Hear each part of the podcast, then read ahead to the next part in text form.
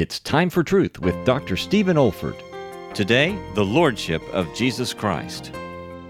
Indeed, we're informed that we must all appear before the judgment seat of Christ, that we may receive for the things done in the body according to that which we have done, whether it be good or bad. Right here in Romans 14, the apostle amplifies this fact. He says, As I live, saith the Lord, every knee shall bow to me, and every tongue shall confess to God. So then every one of us shall give an account of himself to God. That might sound very remote and distant, but I just want you to take the afternoon off and go down to the cemetery and measure the graves. Nobody can say that tomorrow you're going to go there or do this.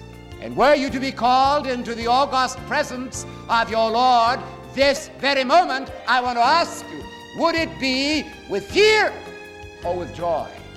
Everyone submitted to the Lordship of Jesus Christ has no fear about the future.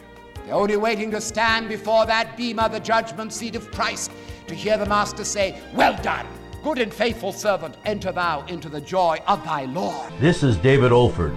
You have been listening to a message from God's Word delivered by my late father, Dr. Stephen F. Olford, who went to be with the Lord in the year 2004. If you wish to learn about our online resources or learning events at the Institute for Biblical Preaching, our web address is olford.org. That's O-L-F-O-R-D dot org.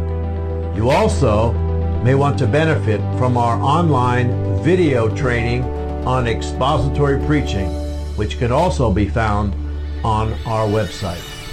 Thank you so much for listening.